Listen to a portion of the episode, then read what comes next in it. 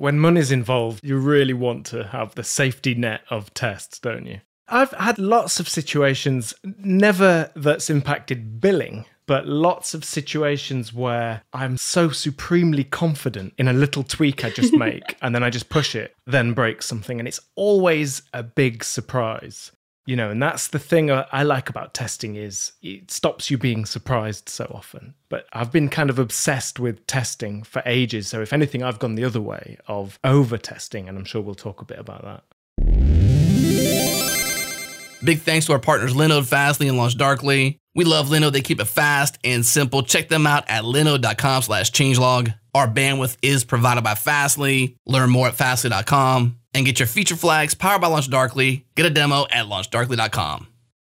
What's up, Gophers? Our friends over Gravitational made a big transition at the end of 2020 to rebrand as Teleport and shared a new product announcement to showcase the direction they're taking. Teleport is operating from a vision of being able to run and access software anywhere in a secure and compliant manner, something they call environment free computing. With Teleport, engineering teams can quickly access any resource anywhere using a unified access plane that consolidates access controls and auditing across all environments, infrastructure, applications, as well as data. Teleport server access lets you SSH securely into Linux servers and smart devices with a complete audit trail. Teleport Kubernetes Access lets you access Kubernetes clusters securely with complete visibility to access and behavior. And finally, Teleport Application Access lets you access web apps running behind NAT and firewalls with security and compliance. Try Teleport today in the cloud, self hosted, or open source. Head to goteleport.com to learn more and get started.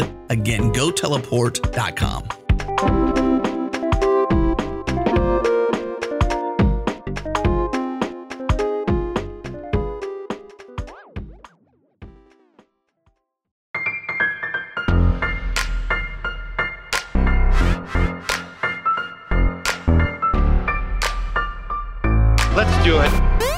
go time. Welcome to Go Time, your source for diverse discussions from around the Go community. Follow Go Time on Twitter and keep up with the polling to find out which unpopular opinions are actually unpopular and which ones aren't. We are at Go Time FM. Okay, let's talk testing. Here we go.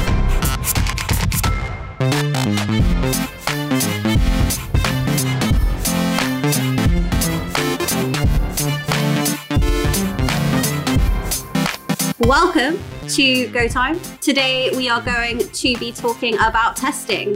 We've done episodes before about testing, but testing is hard and there are many open questions, so we thought we would revisit the topic. I am very excited to be joined by a wonderful panelist, some regulars, and a new guest who I will be introducing shortly. So, welcome everyone. We have the wonderful Chris. Hi.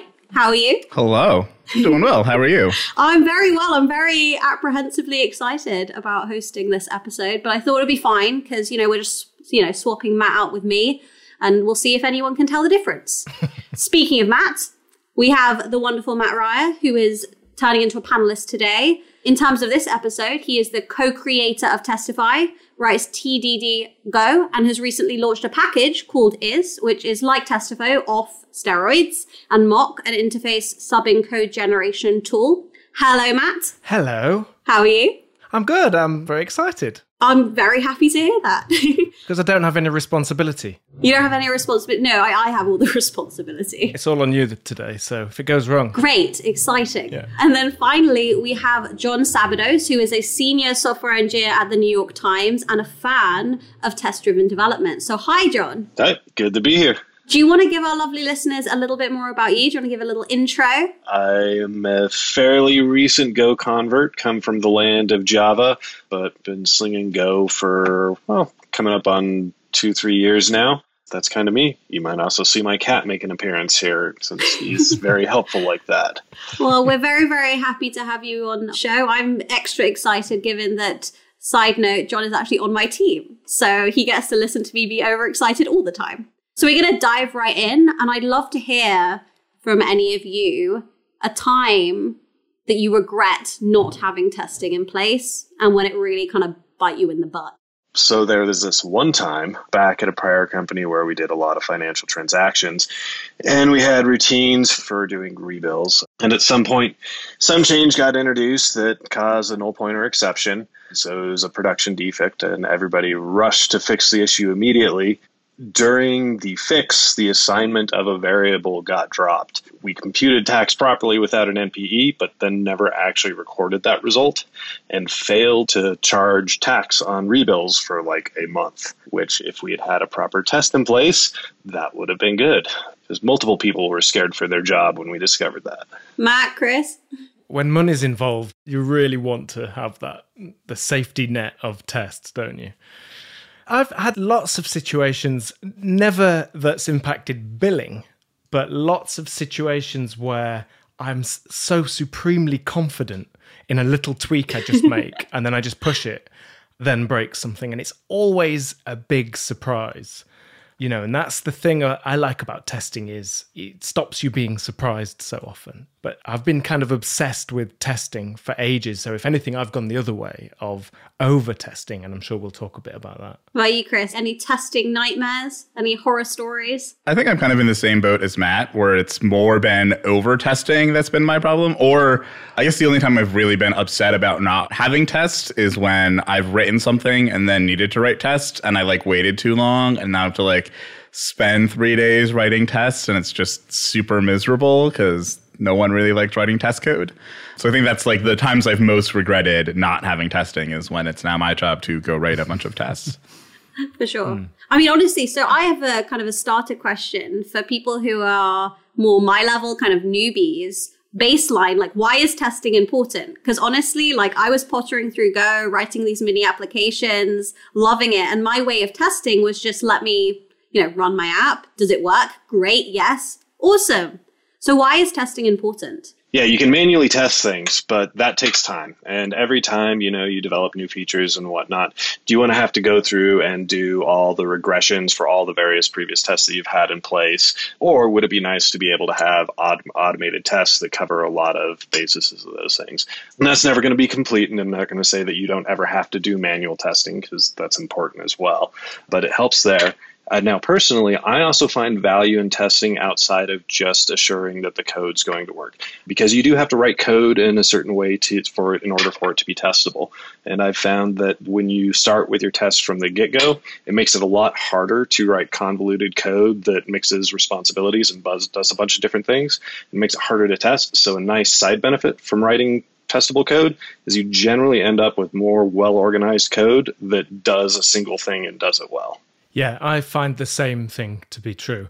And you know, you hear people talk about test driven development, and one of the arguments against it is that it changes the way you write your programs. And in my experience, that just isn't the case. Like, it does change it, but usually in a good way, usually in a way that you kind of appreciate later. But for me, yeah, the point is you get to kind of declare what your program is expected to do. And then you can run that automatically. But you know, there's so many benefits. Like when you're looking at a package, you're going to import a package. If it's got good test code, you can see how you're supposed to use that package from the test code. So the test code is really the first user of that code that your program. So you're putting yourself in the mind of the user. And I think as software developers, anytime you can do that, you're going to have good results. It's a good thing to do because ultimately we're writing our programs for somebody to use. And it might be ourselves, it might be other people in the team, but putting yourself in the mind of the user is just kind of pays dividends all the time. It's a great way to think about what you're doing, I think. From my perspective, like it doesn't really make sense to me to build something and then not make sure that it does what you want it to do. Um, like that seems really silly. It's like I'm just gonna go build something and like I don't know, it, it doesn't work, but that that's okay. We don't need to know if it works.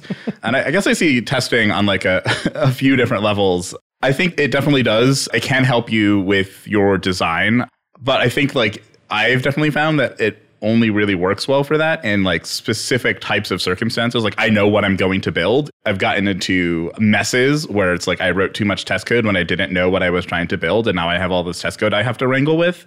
So I think it can definitely be a sort of double edged sword in a lot of ways. So I think it's like really fundamentally it's like about making sure that what you write is what you wanted to write and what you implemented is what you wanted to implement. I have this kind of saying that that more relates to design than it relates to testing but i think it kind of falls together that like if you haven't said what it is you're trying to do then your application is all bugs. You don't have features because bugs are like things that you didn't expect to happen. And if you haven't declared what you expect to happen then everything is stuff you didn't expect to happen declaring what you want to have happen, apart from just you know declaring what you have wants to have happen, it also helps document the code because I can't count the number of times that I've gone into an old legacy piece of code and I've been refactoring or whatever, adding something, and you come across a thing and you're like, wait. Is this really doing what the original author intended? What is the intent behind this code? Because it looks broken to me, but maybe it's right. If there had been a test there asserting that behavior, at least you know it's intentional. I mean, I'm interested to hear a little bit about kind of the process of when you're writing a program. Like, do you concurrently write like a little bit of your code and then write, you know, tests for it? Like, how do you think through how to write tests along with your actual, you know, main application? Well, when Chris was talking then about sometimes, depending on the kind of problem, mm-hmm. sometimes you can't write the tests because you don't really know enough about it. And there are definitely times like that when it's completely new and you really have to kind of knock some things together first to get a sense of what you're doing. Mm-hmm. But I actually find writing tests can help with that process too. And so I tend to do a lot of TDD wherever it's appropriate, I will write the test code first. And usually I'll just imagine, like, I, I, know the kind of problem I want to solve. So I just imagine it exists and I start to write code that uses it. And of course, it's just errors everywhere because nothing's implemented. But that then gives me a kind of to do list. You know what I mean? So I have my test code. It's broken, usually with errors first. So I just try and make those errors pass. Usually it's like, oh, this function doesn't exist or this type is not there. So I'll just go and add the type. And I try not to jump too far ahead when it comes to putting the program code in. I try and wait for the tests to guide me there because that red green, they call it red green testing because you want to see the test fail first and then you know that you're saying something about your program. And then when you make it green, when you make the test pass, you know that you've then progressed your system in the right way. But I do find that TDD helps depending on the kind of problem. But if I was going to write a package that was going to parse some text and produce some output and some data, then absolutely I would start with a unit test and looking at it from that user's point of view. And in Go, if you put your test code in an outside package, you can put it into like if you've got a main program, you can have main test can be the package for your test code. In normal Go programs, it's, it's an error if you have multiple packages in one folder. But with test code, it's okay. And that then allows you to call your code really as though you are an actual user of it. And so you even include the package name in your test code. And what that does is lets you see the API very early. So you can see the kind of API you're building or designing or that's emerging. And that's a nice way to make sure that even just like naming things makes sense and other things like that, having the test code can really guide that towards good design. I think I'd say I'm in a fairly similar boat. Like if I'm doing something where I'd call it more of a lab situation where I have no idea, like I'm working with a new service from AWS or GCP or something. Yeah, I'm not going to write tests there because I have no idea what I'm doing. I'm going to write my code and figure out how I'm going to do it first. But then, yeah, if I'm doing it, if I'm fixing a bug in existing code, a test is going to be to duplicate the bug is going to be the first way that I do it. it. Makes it easy to solve. I can just run the test repeatedly instead of firing up the application.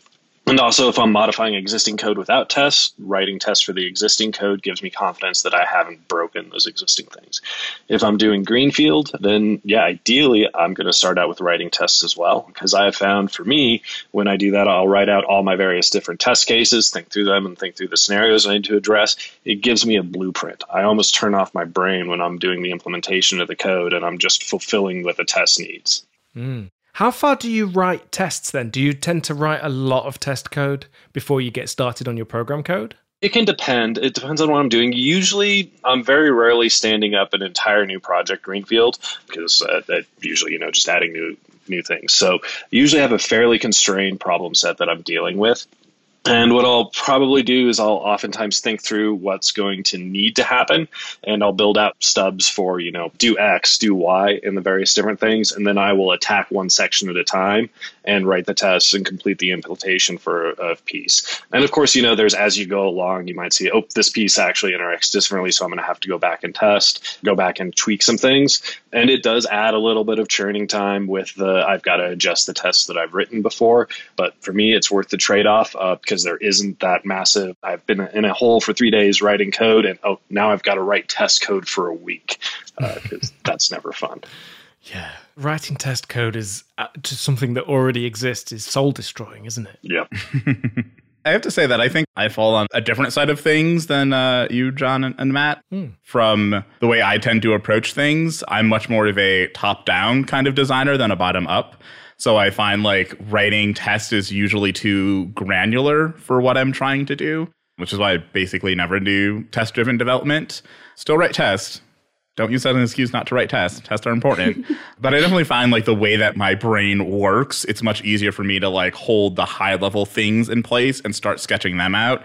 And I've just found that that's like super incompatible with test driven development and it usually leads me to write like way too many specific tests then just immediately become uh, debt that I have to kind of deal with. They become like garbage in my code base that I have to like kind of toss out eventually. And I also think that the style of test that you write really depends on the type of thing that you're writing. I think kind of in a lot of these conversations too often we take this perspective as if there's one proper way to test and you should use it for all of the code you write. But i have found that uh, especially for things that are like services like microservices that i much prefer a model of testing where i kind of write the test not just like underscore test package but their actual separate package that's like, oh, this is the test that's going to test through this API, and everything is not just external from like the Go API perspective, but external from like the process perspective. So it's using the same avenues that all of the requests are going to come through. And I found that this like does a couple things. It enables me to separate out like the serialization, logic, and storage components without having to duplicate all of the test code between them. And it has also helped me eliminate a lot of dead logic that I'm like, oh, I think I probably need this. And if you just kind of like write tests around it, then you'll see that as covered and you'll be like, oh, okay, this is good. But if it's like dead logic within your service, then you should probably get rid of it. And if you need it later, you can like dig it out of Git or just rewrite it when you need it. So I've found that that really helps me write much more concise and compact services while also, you know, making my test code look pretty good because when it's a separate package, you have, you know, all of the linters and things that yell at you if you write gross test code. Mm. Yeah, that's a good point you make. You know, whenever there's a time, and you see this in testing a lot, where devs have such strong disagreements about things, whenever that happens, it's a sign that it really does depend on the sort of thing you're doing.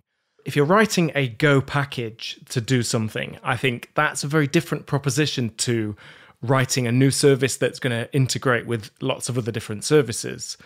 And similarly, all the way up to the UI, when you've got a UI there, having tests in UI code is also a kind of entirely different beast. So, yeah, I think I agree that your testing should change depending on what you're doing, that you can't learn a just a single blueprint of testing and apply it to everything.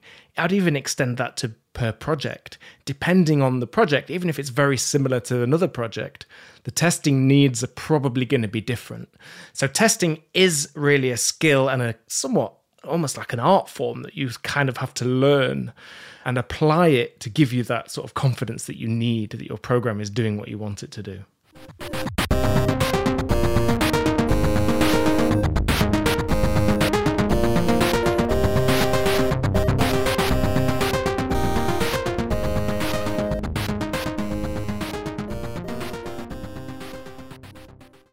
This episode is brought to you by Launch Darkly, feature management for the modern enterprise, power experimentation in production. Here's how it works LaunchDarkly enables development and operation teams to deploy code at any time, even if a feature isn't ready to be released to users. Wrapping code with feature flags gives you the safety to test new features and infrastructure in your production environments without impacting the wrong end users. When you're ready to release, more widely simply update the feature flag and the changes are made instantaneously by the real-time streaming architecture. Eliminate risk, deliver value, get started for free today at launchdarkly.com. Again, launchdarkly.com.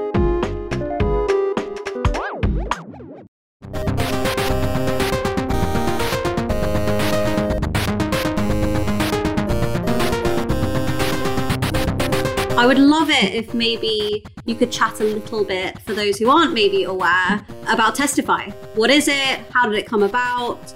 Give us that intro for those who may not be as familiar. Yeah, so Testify, way back in the beginning, one of the things about Go I think is great is that testing is a first class concern. Ruby on Rails had this too, where testing was just something that already existed within the programs that you were writing. It was kind of there from the beginning. A lot of other languages, testing came later. You know, you have other frameworks or things that you then use. So the Go standard library comes with testing. The Go tooling has support for tests. It knows what tests are and expects you to write them and things. And so when I came from a kind of Ruby and a C sharp world where I was very used to this pattern of making assertions. So just like saying, okay, I'm going to call this method, it's a greeter, I'm going to pass in my name, and I'm going to make an assertion that what comes out of that says, hello, Matt. And if it doesn't, that's then a failed test. And this, you can do that in the standard library. And what you do is you just write normal Go code. So you'll just call the method and check the result. And if it's not right, you then use a special error F method on that T that you get in Go, the, the T that gets passed in from the testing package. And then you can fail that test. And it was just too much repeating myself at the time when in the beginning. And so we wanted to be able to just write single line assertions and have the tests just fail in that way. So it's really just a kind of style thing, really. And it didn't exist. No one had made that before. So me and a few friends just made this little package called Testify. And, you know, it was just kind of like, I think it was just around from very early. So it became the de facto way to do it. It's massive, actually. Like loads of people use Testify. And I don't now. You don't? No. What do you use? I use now that is one. Okay. It's a much smaller one. The thing about Testify is one of the patterns for the open source thing was if somebody made a contribution, then they were just added as a contributor to the project. Mm-hmm. This was an idea that was a bit popular at the time, a bit trendy. So anybody that needed to assert some things, like I want to assert that this slice of string contains a particular value, or I need to assert that this value is within an average within a range of values and all this sort of things. The kind of floodgates were open to some extent and they all got added. And if you look at Testify today, it's a massive uh, API footprint. It just has kind of everything. The nice thing is it all works really well because it's it's been used a lot and tested a lot. But I just found it was too big. Even I couldn't really figure out what I would need to use, and I ended up just using two or three of them. And so that is project is basically taking just the few. It's like a really minimalist version of Testify, but it's really the same thing. Gives you single line assertions. That's it. So I tend to do that, or if it's a simpler package, I may just use the standard library. You know, if it's suitable. One of the other things that with the standard library is when it fails, you have to kind of provide an error message and include the values and things. That's where it gets a little bit repetitive because you're saying, I expected this, but I got this. That's what you care about when a test fails. And so these packages uh, let you just pass in the two values and it will print out if there's a failure. So that's really all it's doing to help. Uh, But there are some people, Francesc Campoy's classic, has a, has a go at me for Testify all the time. He really doesn't like these assertion patterns and stuff. So, How about Chris, John? Do you use Testify? Yeah, when I first started in Go, somebody pointed at me at Testify, and uh, actually the whole team, because we have a bunch of Java developers, and we're like, Testify, this looks like the way we should do assertions. Um, and so started out using it, And then when I've actually came time to do manual assertions with Go and the API pragmatically, it's like, what? This is miserable, especially like doing deep equalities on objects and like if you're testing marshalling and whatnot, and there's a million different things you want to compare and seeing the difference, doing that by hand is terrible. So having Testify, where it gives you a nice printout, and it shows you the diff of what fields are wrong and whatnot, is uh, wonderful to me. I already know this isn't going to go well for me, this one. I definitely kind of sit on the side of the fence with Francesc. Yeah. I think it's like I watched a talk from years ago by Blake Mizerany where he kind of went on this journey of like why you don't really need assertions in a Go. And that kind of like fit with the kind of mentality I already had going forward with like how I wanted to write test. Uh, I was very much in the just do a kind of simple assertion with your code. I do feel the pain of the reflect package and using reflect.deep. Like that's absolute garbage. It just does not compare things in the way that you want them compared. But I think like the Go CMP package makes up for that in some really, really strong ways. What that's kind of like if I have something advanced that I need to get the equality for, I typically lean on that because it is very small and concise and, and really just does one thing and does it well. And I've also kind of seen that like back when I used to use a lot more assertions, I kind of wrote worse test code because it was so easy to just like throw some things in and assert. And i wasn't really thinking of why is this painful for me to assert? Like am i writing this like in a way that you know makes it difficult to actually compare these values? Do i perhaps need some sort of method on my types that allows me to compare them with ease? Is that comparison something users might want? And should this not just be in my test package but should actually be part of my api so that users can do this as well? And I, so i think like once i started also thinking down that path, it made even less sense to kind of lean on Testify and, and similar libraries. And I definitely agree that Testify's API is just like way too huge. And I think like there was this thing with a lot of the testing packages where they would mess with the output of GoTest, which messed with, you know, people that were trying to parse and kind of process the output. I think a lot of that has been resolved, but it was definitely a problem for a little bit. So I think I fall on the side of like wanting smaller, more direct tools like the compare library that kind of satisfy the needs I have uh, and kind of sticking to kind of as bare bones as possible. But I also realize that like that's a lot to ask of someone that's new to Go. So I think it's like perfectly fine if you're like new to the language and you're like, I'm so used to having assertions and I'm overwhelmed with all this other stuff I'm learning. Like please go use testifier is or, or whatever it is that you need to like write test because it's more important that you write test and don't get super frustrated and leave go than it is for you to like be writing you know pristine beautiful test code. Just like write test test your stuff do what works for you but try to evolve that perspective as time goes on. Don't just be like, well, I've always used assertions, so I should keep using assertions. It's like, I don't know, question that sometime. See how you feel. Feel the same way? Okay, continue using it. But I think over time, you'll probably find that you feel a bit differently. Yeah, it's really interesting. This was back in like 2013, 2014, where I was seeing a lot of people complaining about the lack of just being able to make simple assertions. And so they were not testing code. There were projects that were, they were just like, well, it's broken, you know, it's incomplete. So we're going to wait for it to be complete and then we're going to add tests. And there were people making the case, you know, and I think, Chris, you, you nailed it really. Whatever you can do to have your code tested, whatever you need to do is okay. Like, the important thing is having tested code. That really is important. And so yeah, I am very like flexible with anyone's approach to that, whatever that means to them. So yeah, I think testing's the important bit. which package you use or how you do that, I don't mind. And probably is, is different again, depending on all the things we talked about. Chris, you kind of start, and Matt, you touched on this a little bit, but I would be interested to hear how is testing and the way you go about it different in Go as opposed to other languages? I.e., someone like myself, like I've only lived in the Go world, like so I'm learning testing from you know zero. But for people coming from other languages into Go and wanting to start testing, how is it different? What are the kind of, I guess, tips you can give for people new to the language but who have maybe heavily tested prior? Testing is part of the language built in, which is nice. In most other languages, you're using some other random framework. It's hard to say direct comparison without saying, you know, what language you're talking about.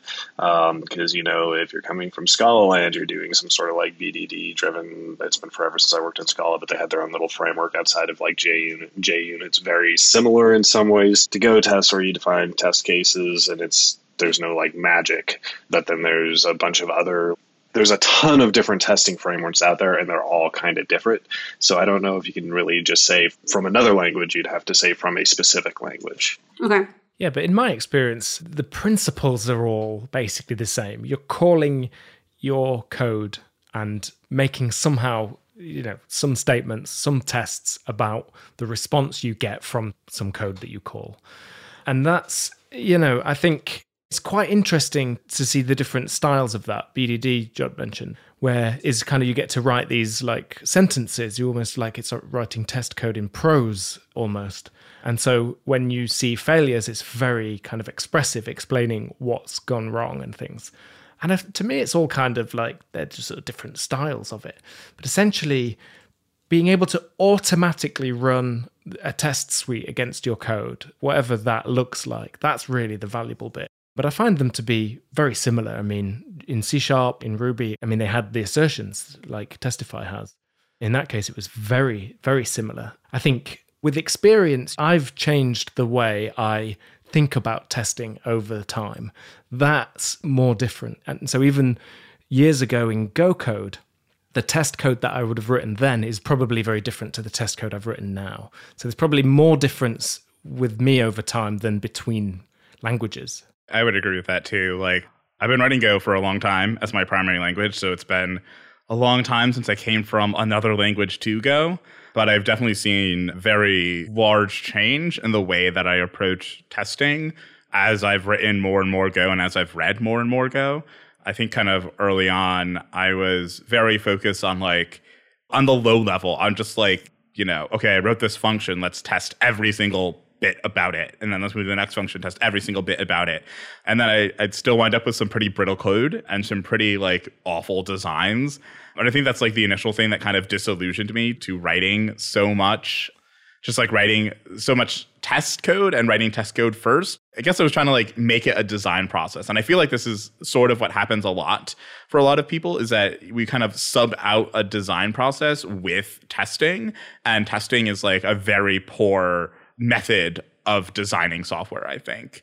I think it can be useful as part of the design process, but if it's like the main thing that you're doing for the design, unless you like understand really well what you're trying to build, it winds up leading you to having a lot of code that then becomes more difficult to get rid of. And I think like early on, it's like pretty easy. It's like, okay, well, I don't have a lot of tests, I don't have a lot of code, so changing things is pretty easy. But I think when you're embarking on a larger project, if you don't do that design work up front, you wind up with bugs in your design that you wind up reinforcing with test code. So now you have this like behemoth of code that you're then trying to go through and trying to wade through and be like, I want to change this design now. And if I'd sat down and kind of thought through this a little bit more, I probably would have designed it this way in the first place. But I was trying to like get this thing out the door and trying to like write all the the tests for it and do all of the other things and all of these kind of ceremonies that we have and now I've wound up in this kind of rough spot. So I'm definitely not saying we should write less test code, but I'm definitely saying that we should see testing as part of the larger process of design and make sure that we are testing our designs, which is like related but different. Testing your design is definitely more of a mental exercise of kind of looking at it and being like, does this actually make sense? So yeah, I think that's like kind of where I stand on that. Mm. Yeah, I've definitely I used to over test. So over testing for me is where I've done a lot of work writing my test code to make sure that it describes in every detail what my program code is. You know, because at that point in time, my program code is working and I want to make sure it stays working. But the problem is, Chris, you mentioned brittle tests, and this is really interesting. So, if every time you make a change in your program code, it breaks tests, that isn't necessarily a good thing. That that can be a sign that you've over tested because you know, you really want to be testing like the behavior of your code, not really exactly how it's doing everything. And so that is kind of tricky. But one example is if I have some code which is going to parse a string and turn that into a data structure uh, so that I can then go on and, and use that in some other way, I want to make sure that I pass the string in and I get the certain things out. If inside my function I happen to be using something on disk to kind of keep a cache, maybe a dictionary on disk or something, that's an implementation detail that may not matter to this particular test. And so you would, of course, if that is part of your program, you would want tests to cover that in some way. But if you describe in every point that you're using this function, if you describe the exact IO operations that are going on and you're making assertions about it, if you then decide to change that, and in fact, maybe we store this in memory now because it's more efficient or something, your test code is kind of bound to that program code's implementation.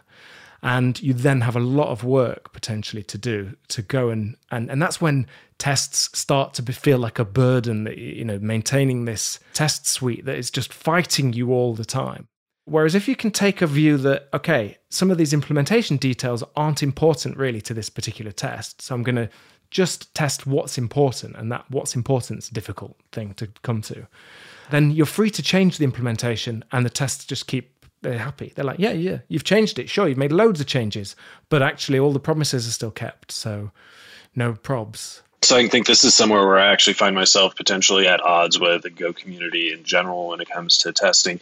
Because if I had something like that where I've got, you know, the system that deals with a potential cache, the way that I would address that is I would abstract that cache out to its own thing and inject mm. it in and so the code dealing with the cache would have no idea how the cache operates, and it would just trust the contract to that. And I would test it with a mock because who cares how it's going to the cache? It's just writing to a cache and reading from a cache. That cache can have its own tests, mm. and that keeps that implementation divorced from that. But that is very much at odds with the don't rely on mocks and whatnot that you see evangelized quite a bit within Go. Yeah, I mean, I will mock code. I mean, mocking is a thing. This is another time where I feel like it depends really matters here. Because I will mock code in certain situations. You want to make sure something is happening. Mock helps you do that, but you are tying that test code to the implementation detail of that. Maybe that's okay in each case. But you know, what they say is like end to end testing as an alternative to doing that is nice. So a bit like how Chris mentioned, he will have almost an external process. So, you know, and we did this too in our Pace project where our test code would spin up the server using the exec command. So it literally spins up the process. And then that's going to listen to a port and then it makes calls through the API using the client also that I expect users to use. So in a way that's nice because your test code is also using the actual client that's you want other people to use too. So he sort of validates that at the same time. And then you may, if it's a caching situation, you may make the request, wait a bit, and then what do you do? You make another request and it's the same, and then you might change something. You know what I mean? Like it, it gets really strange when you're testing things like that. In that case you mentioned, John, where there's a cache, I think it is quite reasonable to make the case that you would want to stub that cache out and just make sure that your program code is using it. It doesn't matter really, like you're not testing that cache in this case. It is tough. Yeah, because like those end to end tests are great when they work because it does, it solves a lot. You don't have to worry about the internals and you have absolute confidence in it well, especially at the problem space that we work in, where we don't really care about the output from a thing because we're doing a bunch of things behind the scenes and like sending push notifications and emails and whatnot. And we really care about those interactions that happen with those external entities. And they're very complex and hard to like stand up mock servers for. And that's where I find like the direct unit tests on like this section of code needs to do this thing. And if it fails, it's going to retry like this and back off like this because that matters with API rate limiting and yada, yada, yada. I mean, honestly, I'd be with you on that one. In that case, I think, yeah, if what you're building uses, uh, sends emails and it matters to you that this code ultimately sends an email, you don't really want to be sending emails every time someone runs your test code. Unless, you know, perhaps you've got an enemy and you pop there and address in, I don't know. It, then it's reasonable, yeah. So I guess like upfront, I generally dislike mocking. I think in the case we've been talking about, I think it's okay, but I also think it's a at least to me seems like a big design problem with the way that we currently have things operating, right? Like I definitely dislike when we have to basically not talk to real things because those things are built in a way where it's not practical to talk to them. Like that's Yeah. us taking on responsibility for something that we're not really in control of, which I always think is like a little bit dangerous.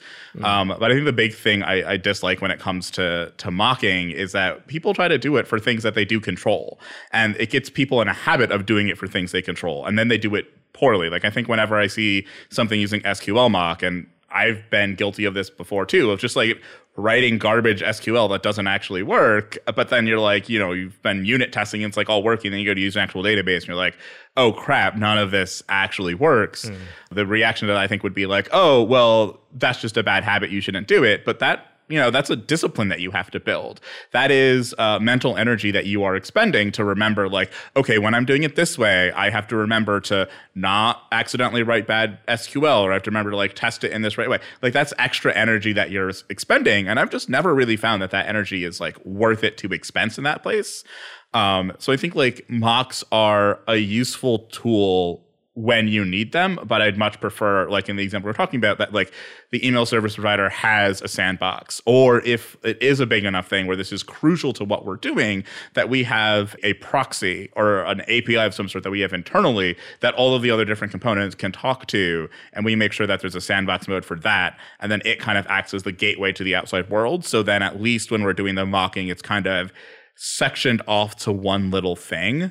And I kind of feel like we should spend more time trying to design those types of systems because I feel like in the long term, it winds up with us having once again like less brittle testing. So I also think like, you know, if you mock something and then the implementation changes, your unit tests aren't going to catch that. And then it's like, okay, well, I have my integration test to catch that or my end-to-end test to catch that. And then I come back around to like, well, if you're going to use your integration test to catch that, why can't you just use your integration test all the time? Mm-hmm. So it's kind of like this catch 22 and this like road you're kind of navigating and trying to figure okay like how often do i need to run my end-to-end integration test and how much can i rely on my unit test and that's like a lot of energy that we're expending it makes sense in a lot of circumstances but i think we have to think through it a little bit more and it shouldn't be like our go-to thing like i see far too often people are like of course i need to mock this thing that I'm using. We're going to use GoMock. We're going to generate the mocks. That's what we're going to do. And I also think that leads to kind of hyper abstraction where we start abstracting a lot of things and shoving interfaces all over the place so that we can have these mocks. And then they're extremely leaky abstractions and they're kind of gross and difficult to deal with. And they add a lot of indirection to your code. So it's harder to read. And that comes with a whole host of problems. So I think it's a lot like channels and some other things that we brought up on the show before that are like use these sparingly and understand all of the implications of using them. I feel like mocks and interfaces definitely fall into that, uh, as well as abstractions. And I feel like your default mode of thinking shouldn't be to run and go create an abstraction because the best abstractions that we have, especially in Go, are ones that have been very thoroughly thought through and changed very, very infrequently. Like I think the IO package has some really great abstractions that are true abstractions. Like you don't care what's on the other side of it. You're not going to think about the implementation details. Those don't matter to you. And I think a lot of the time we wind up creating abstractions that are not at all like that, that you dig in and you go grasp that implementation detail because it makes your life easier or because you just can. So I think like we should avoid abstracting until like we actually need it. But once again, if you're new to Go and you're like, this is easier for me. It requires less mental energy for me to use mocks and to do it this way. I say write the code and learn as you go. Obviously, work with your team if you're on a team of a bunch of like more senior Go engineers and they're like, we're not doing mocks. Well, that's going to be a little rough for you. But I think if you're just kind of learning things and you're like mocking makes it easier for me to understand these other concepts I'm trying to learn, go use mocking. This isn't like a no, thou shalt not mock. But I think it's we, we should really consider how much effort it really does take at the end of the day to use these things. So I think often we just assume that they don't take much effort at all. Yeah, the thing is, when you find an abstraction, the best abstractions for me emerge from when I've solved the problem a few times, then an abstraction might emerge from that. And when it does, especially if it's a tiny little single method interface or something like we see in the standard library, it's such a good feeling that you get sort of addicted to that, which is why I think we start there because that's what we want. We want these abstractions to exist because it unlocks so much power. You can plug anything into this if in a good abstraction. The trouble is they are hard to find. Uh, they're hard to get right. And so I'm with you, Chris. I, me and David, I work a lot with David Hernandez. We even have reached the point where we won't do any abstractions until it's too painful for us to carry on. So that usually means having the same thing copied and pasted three or four times. And only then is it like, we can't fight this anymore. There is an abstraction here that's worth then going and retrofitting. And our code generally is better for it, for resisting those abstractions. Another thing on test code that I'll say is it's a principle that I've found, which, John, you mentioned this earlier, is to really only test your code, only test one thing, like if you can, in a unit test. Like, here's an example. If you're going to unmarshal some JSON, you're probably going to use the standard libraries JSON package or one of the other JSON packages to do the unmarshalling. It's not your responsibility to test that thing.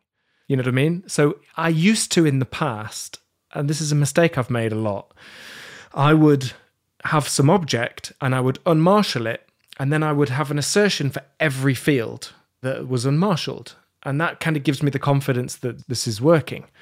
Now, really, what I'm doing there is testing the JSON unmarshaller or, and marshaller. I'm not really testing my code, which just uses that.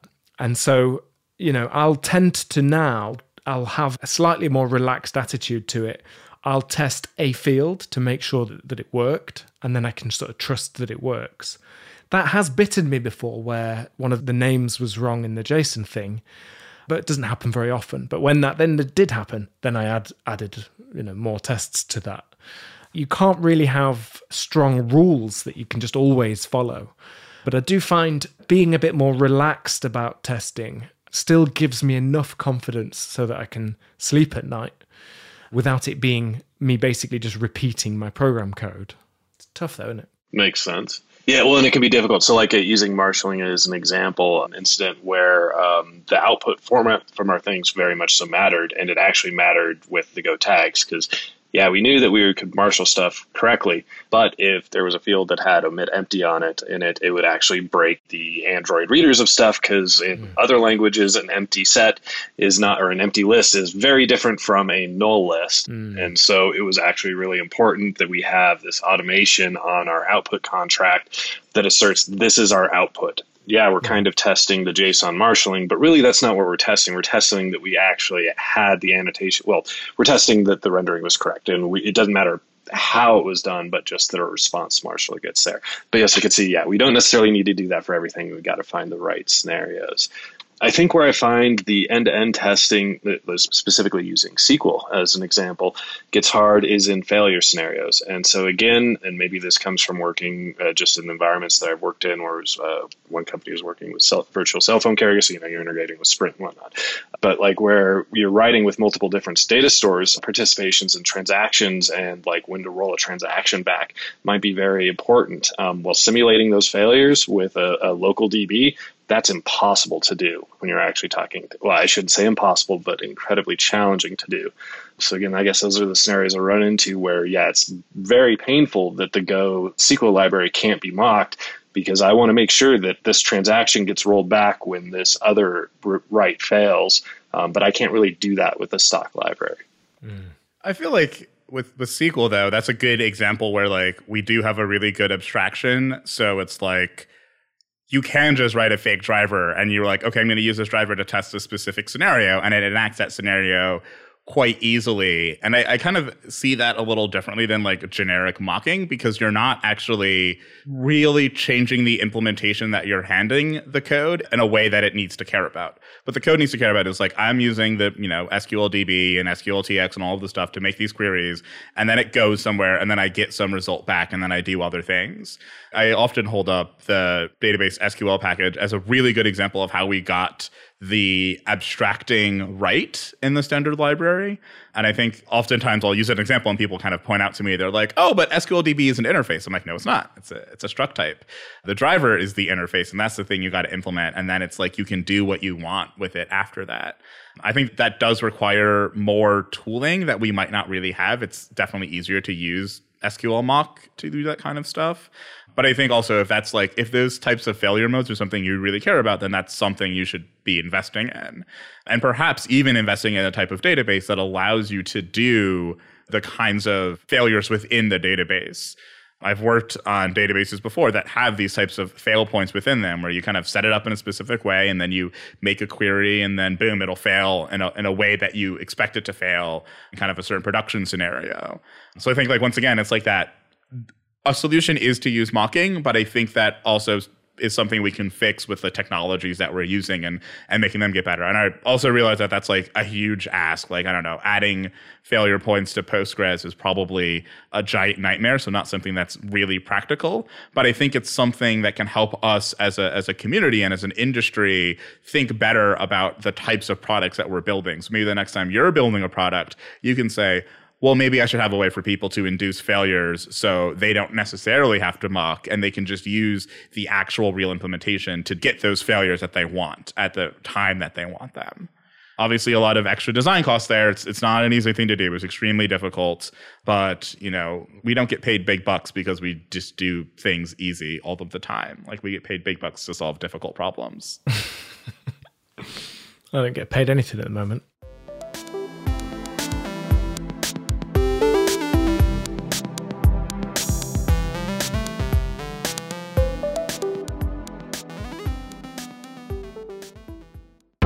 Episode is brought to you by SourceGraph. SourceGraph is code search for every developer and team. Easily search across all the code that matters to you in your organization. Find example code, explore and read code, debug issues, and so much more. And I talked with Beyang Liu, CTO and co-founder of SourceGraph, and asked him to share what code search is, what developers and teams are missing out on, and how SourceGraph provides code search to every developer in the world if you've worked inside a Google or a Facebook or any one of these really big, well respected technology companies, chances are you've used something like Code Search before and you, you know the value that it provides to your team. You know that almost every single engineer inside these organizations uses it on a, a daily basis. If you've never had that experience, chances are you may not know what you're missing out on. You know, the term code search sounds a lot like, you know, grep or the search inside your editor. And that's what a lot of people think when they first hear it. But it's really about much more than that. It's really about connecting you as a developer to the broader universe of code and code related data that's relevant to you that you need at hand in order to enter that you know magical flow state of you know being in your editor writing code quickly making rapid progress towards that feature bug fix that you're working on it's really about making all that contextual information accessible at your fingertips and what that means is think about every single repository every single file in every single language uh, every single diff and every single open source dependency or maybe closed source dependency that's shared across your organization. All that is searchable through a single text box. And that's really powerful because it means all this friction is eliminated between you and understanding that broader world of code. You don't have to clone stuff down to your local machine. You don't have to mess around with editor config.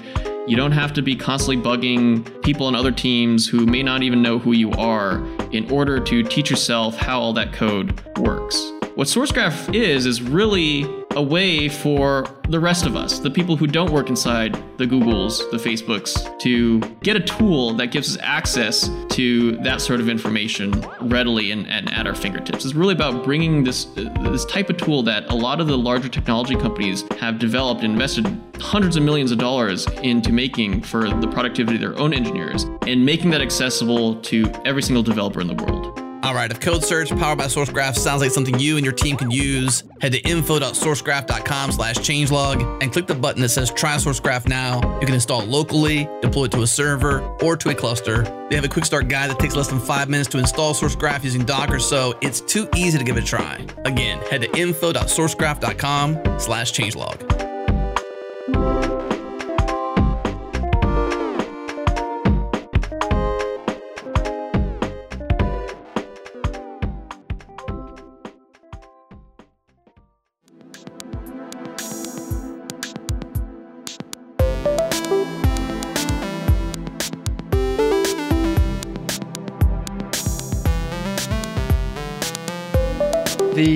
Interesting thing about errors, because that's another thing I think with code coverage, you know, you can measure code coverage and it gives you a percentage. And so whenever you've got a percentage, we want it to be 100%, don't we? Everyone, it's very natural. I think 100% code coverage is not what you should go for in Go specifically.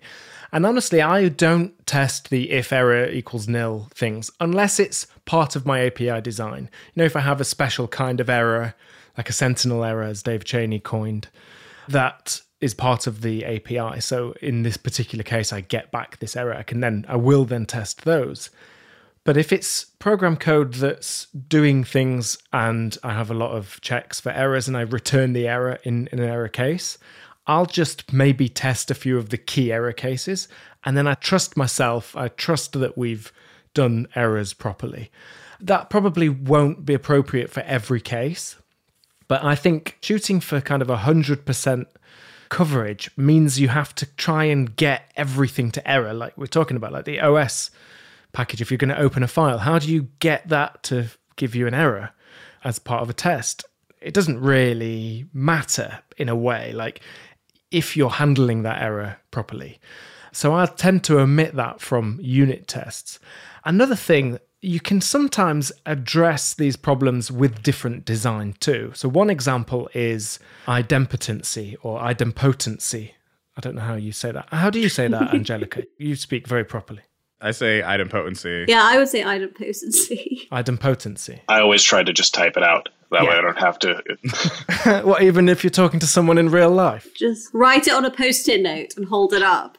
Yeah. even in real life situations, you do that, John. Do you? totally.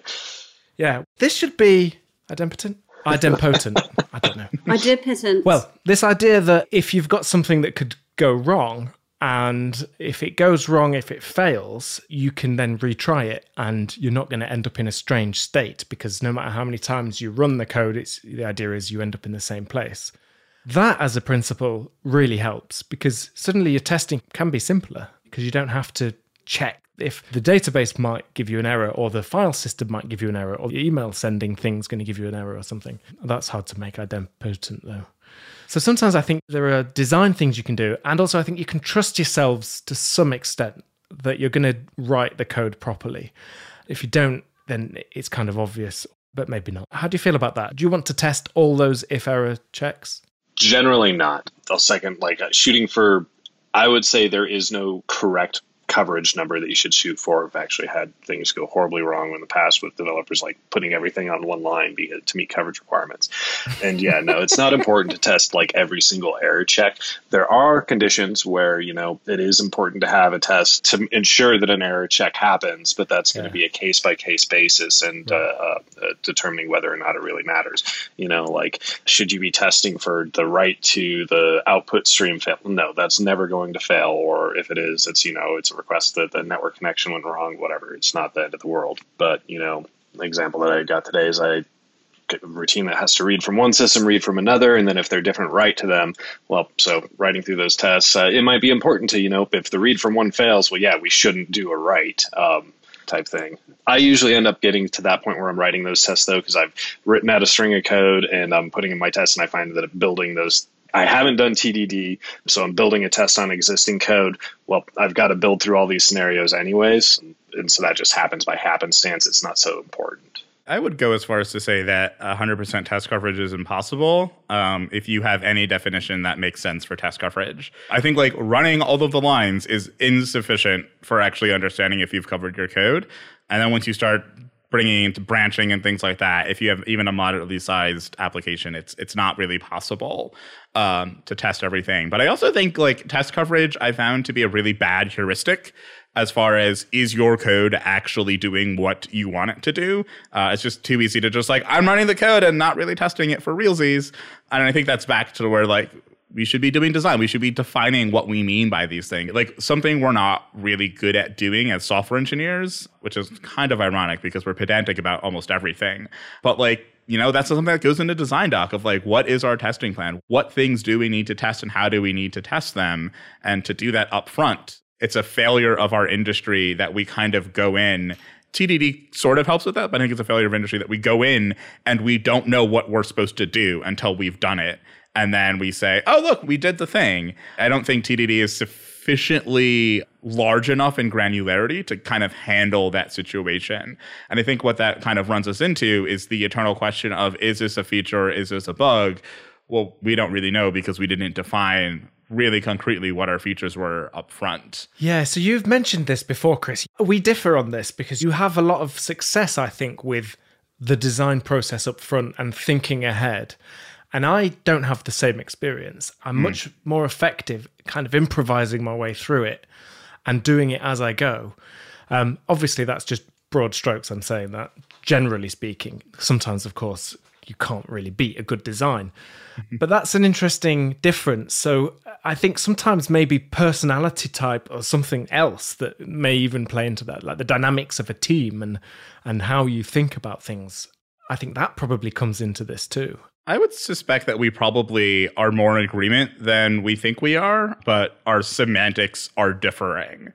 And that's hmm. where the difference comes in. Oh, really? Because the way I think about kind of upfront design and what kind of goes into a design, I think is very different from what most people conceptualize as like a what do you do when you write a design document? And I think there's so much nuance that really, really goes into it. Like I expect that during a design, you will be writing code, you will be prototyping. This is not like a I'm going to sit there and theorize things. It's like no, you need to write real code. You need to see if your ideas actually work. This is not like I'm going to write a design in the abstract and hope that it works. I think the main thing for me is like do you ship that code? And the answer is always no. It's prototype code. You do not ship hmm. that. You write it again once you understand the space better. And I think that's where TDD can be very, very helpful because now you know what you're writing and what you're doing. Yeah. So I think a lot of where we have differences here is likely down to semantics and nuance, hmm. which is okay. That's like part of the process of like understanding and evolving ideas is like coming, Yeah, yeah. coming together, having conversations. Yeah. Okay. That's really interesting. I'd love to see a talk if you wouldn't mind doing one at some point um, and uh, showing your process there because it, it sounds kind of very interesting.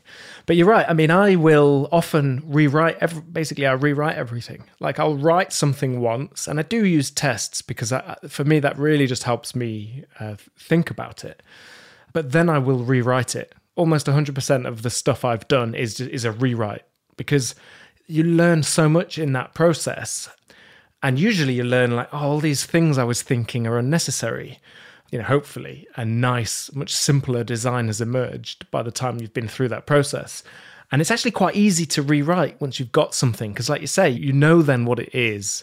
And you can usually like copy bit you know there's probably chunks that are great that you would keep and you can copy them across. But i do rewrite a lot that is something that I find myself doing. I find it to be kind of really great. And actually, I get complimented sometimes on, uh, not very often, not often enough, if I'm honest, but I do sometimes get complimented on like API design. And people usually ask that, like, how have you designed that so well? And it's basically it's a rewrite. It's like it's a version two already before anyone else has ever seen it. Angelica? Yes, I have many views, but I'm I'm honestly this is the best podcast ever in that I am just sitting and soaking it all in and having the best masterclass of my life. it's brilliant. But we are actually serendipitously going to be turning over and cooling our beans on the t- wonderful testing fire that is this conversation, and we'll be talking a little bit about your unpopular opinions.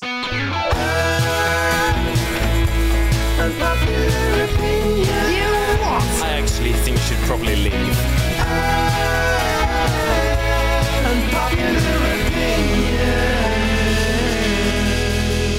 as our wonderful guest, John, I'm probably going to turn over to you first.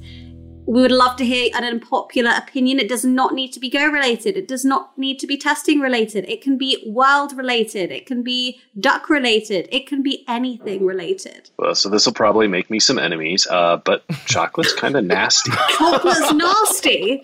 Well, I Yeah. have one thing to say about that. You mean American Yes. chocolate is nasty? Because I'm sorry, but British chocolate's on point. They're different. Yeah. Actually, milk chocolate, like Hershey's milk chocolate. Actually, I don't know if that's even American or whatnot. That's the only chocolate that I like. You know, the stuff that people normally think is good, like the dark chocolates and whatnot. Oh, no. Okay. That Hershey's chocolate contains no chocolate. Did you know that? Okay, that's probably why I like it. Yeah. It's pure sugar. yeah, I don't know what it is. Don't know what it is. It's true. American chocolate is weird. I feel like Easter's just around the corner. What are you going to have for Easter? Uh, I'll still eat Cadbury Easter eggs because you know you take the top off that, lick all the goodness out of it, and then you just kind of stomach the the chocolate. That's kind of like you know the crust around a, a peanut butter and jelly sandwich. Get that out of the way for the good stuff in the middle. Well, Cadbury's a whole other situation. I am 100% behind Cadbury. I went to the Cadbury's factory when I was 12, changed my life forever. I am surprised that I am not the size of a whale. The amount of chocolate I eat. Well, I should probably share this on Go Time, but whatever. Too late. I had a whole Dairy Milk chocolate bar, like that big, like family pack size for breakfast this morning, just because I fancied it. That is a shock. I had my coffee and I had my chocolate bar, and then I rocked up to our team stand up full of happiness, nice. Wired. ready to go. Yeah.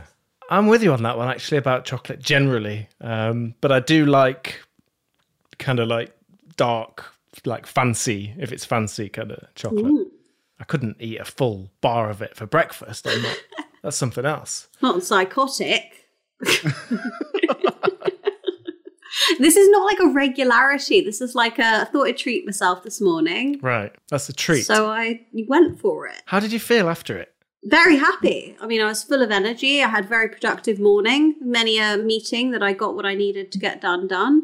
And mm-hmm. then I had a bit of a crash, Crash, before yeah. go time and been pushing through since. I oh, you live a very healthy life, John. I wish I didn't like chocolate. Just because I don't like chocolate doesn't mean I don't have other vices like you know Mountain Dew. Oh, okay. Generally, you know, yeah, anything super high in sugar, I'm a huge fan of. Like pure hard candy, mm, good stuff. Skittles. actually, like my favorite candy is actually what is it? The rock sugar, or whatever, where you basically dip a string in sugar water and pull it out, and it builds up a Oh, crystal of just sugar. I had those things that you got at Halloween that were just like packs of colored sugar that you had like a a dippy thing that you were supposed to dip in it. Sugar but I dip. used to just like get rid of the dippy thing and just like lick my finger and just Nice. That dippy thing was also sugar, wasn't it? Yeah. yeah. yeah. I don't know. So you had two versions of sugar. Some fruit is too sweet for me. Oh, okay. So I've like really don't have a sweet tooth or tooth. Mm. For me, it's like one of those things where like once I start working out, uh-huh. I have to do running in the summer. I just like can't do as much sugar anymore. Like I stopped craving it because my body's hmm. just like, you know, this does not do well for us when we need to like work out the next day. You are miserable. So you're just not gonna want to eat any of this like hmm. highly sugar stuff. But like when I'm not working out, it's just like, yes, give me I will eat an entire pint of ice cream in like one sitting. but like now I will like not do that. I'll be like, I'll have a spoonful now and that, that'll be good. But that that's it. That's good, isn't it? The complete opposite. The chocolate bar was a little bit of a well done because I actually went for like a run. And when I say a run, I mean like 10 minutes on the treadmill. And I got back and I was like, I really burnt some calories this morning. Yeah. Chocolate. I really deserve a, an entire rectangle of chocolate for that. wow. You made me regret telling you all this. I thought we were in a safe space. Kris, do you have an unpopular opinion that you would like to share? Oh, okay. Sure. Here's a hot take. Uh-huh. Ooh, maybe this will actually be unpopular. I'm trying to get an actual unpopular thing. So I think Agile's time is done and over with, and we need to move on. Wait, so you think we shouldn't do agile? Nope. No more Agile. No more Scrum. Move on. No more sprints. How are we going to stay organized and on track and meet our KPIs and our OKRs? That my product management brain is just going to explode. I'm not saying we have nothing. I'm saying it's Okay. time for us to to figure out something. I will say that I have never worked on a team where like Scrum specifically, like sprints and story Uh-huh. points, never run a team where that functions well. it just it just never never does. Mm-hmm. And I know it works for some people, and I know it works in some very specific circumstances. But I Yeah. just think, in general, it's like we just do wonky things to try and make the process work. And you know, it's something that you know a couple people can, or a small group of people came up with, you know, 20 years ago, and mm-hmm. we should probably kind of evolve the way we do things. So it's like we don't do things in the way that we did them 20 years ago. And I think there's a little bit of an argument too when it gets to what kind of software engineering processes were we using that led to agile and how we're doing things differently now and how those two things are rather incompatible with each other. But I think the simple thing is just like let's use that innovation we claim we have so much and and innovate toward something new. And please don't use silly analogies anymore. No one trains for anything by sprinting all of the time. You take breaks. Like if you're an athlete and all you do is like work out all the time, you will hurt yourself and you will not do well. Uh, and I think that fits with software as well. We don't write good software when we don't take breaks. So take breaks. Let's move on from agile and let's do something something new. We all jokes aside, despite my initial visceral reaction, you have a point. Yeah, see, that's the problem. Is I keep explaining my unpopular opinions and then they become popular. I wouldn't classify it as popular in my brain. I would classify it as worth a discussion. Mm. Is what I would say. if you had said we should go to waterfall strictly, that might be unpopular. Yeah, yeah um, that would. Be, But uh, I, I, I'll from say the show. every single team I've been on, it eventually devolves into some form of uncontrolled Kanban with the pretending of sprint ceremonies on top of it. Hmm. But without the WIP limits and everything, they make Kanban work. Hmm. yeah. Other than on our team, obviously, John. We Of run it perfectly Of course. smoothly and incredibly. Absolutely. I think it's again a bit like with what we said about testing. The kind of thing you're doing, the dynamics, the people in the team, all of that should influence how you operate. So anytime you try and have a, a framework that you're going to stick to no matter what, rigidly, and ironically, people do do that with agile. Um, you know, I think you, you are in trouble. It has to be slightly more flexible. And the other thing that teams need is uh, you need to trust the people in the team. That you can cut out a lot of overhead if you trust the people you're working with. You know, and you can save a lot of time. Uh, And some, sometimes, unfortunately, people don't feel like they do trust the people in the team. And I think, you know, that, that they've got different problems, probably bigger problems. But yeah, I mean, again, team size. I tend to work in kind of quite small teams. I really, I'm a fan of small teams, and everything's a little bit easier when the team's kind of tiny. So yeah, it it probably isn't unpopular with me that one, Kris. Uh, plus, you do explain it so well, so that, yeah, they all become popular. You're just changing minds, you know, when Yeah. you Yeah. Changing minds, your pure eloquence and explanations. I keep trying for these unpopular things, and then I do the poll, and it's like 80% popular. Like, Yeah. I keep failing. Like, come on. yeah. Um, awesome. I think we're actually at time. Uh, regrettably, I've absolutely loved chatting to you all. It's been so fun uh, hosting my first Go Time episode. Um, I'm excited to do many more. And thanks again. See you all soon. Thank you. Thanks for having me on.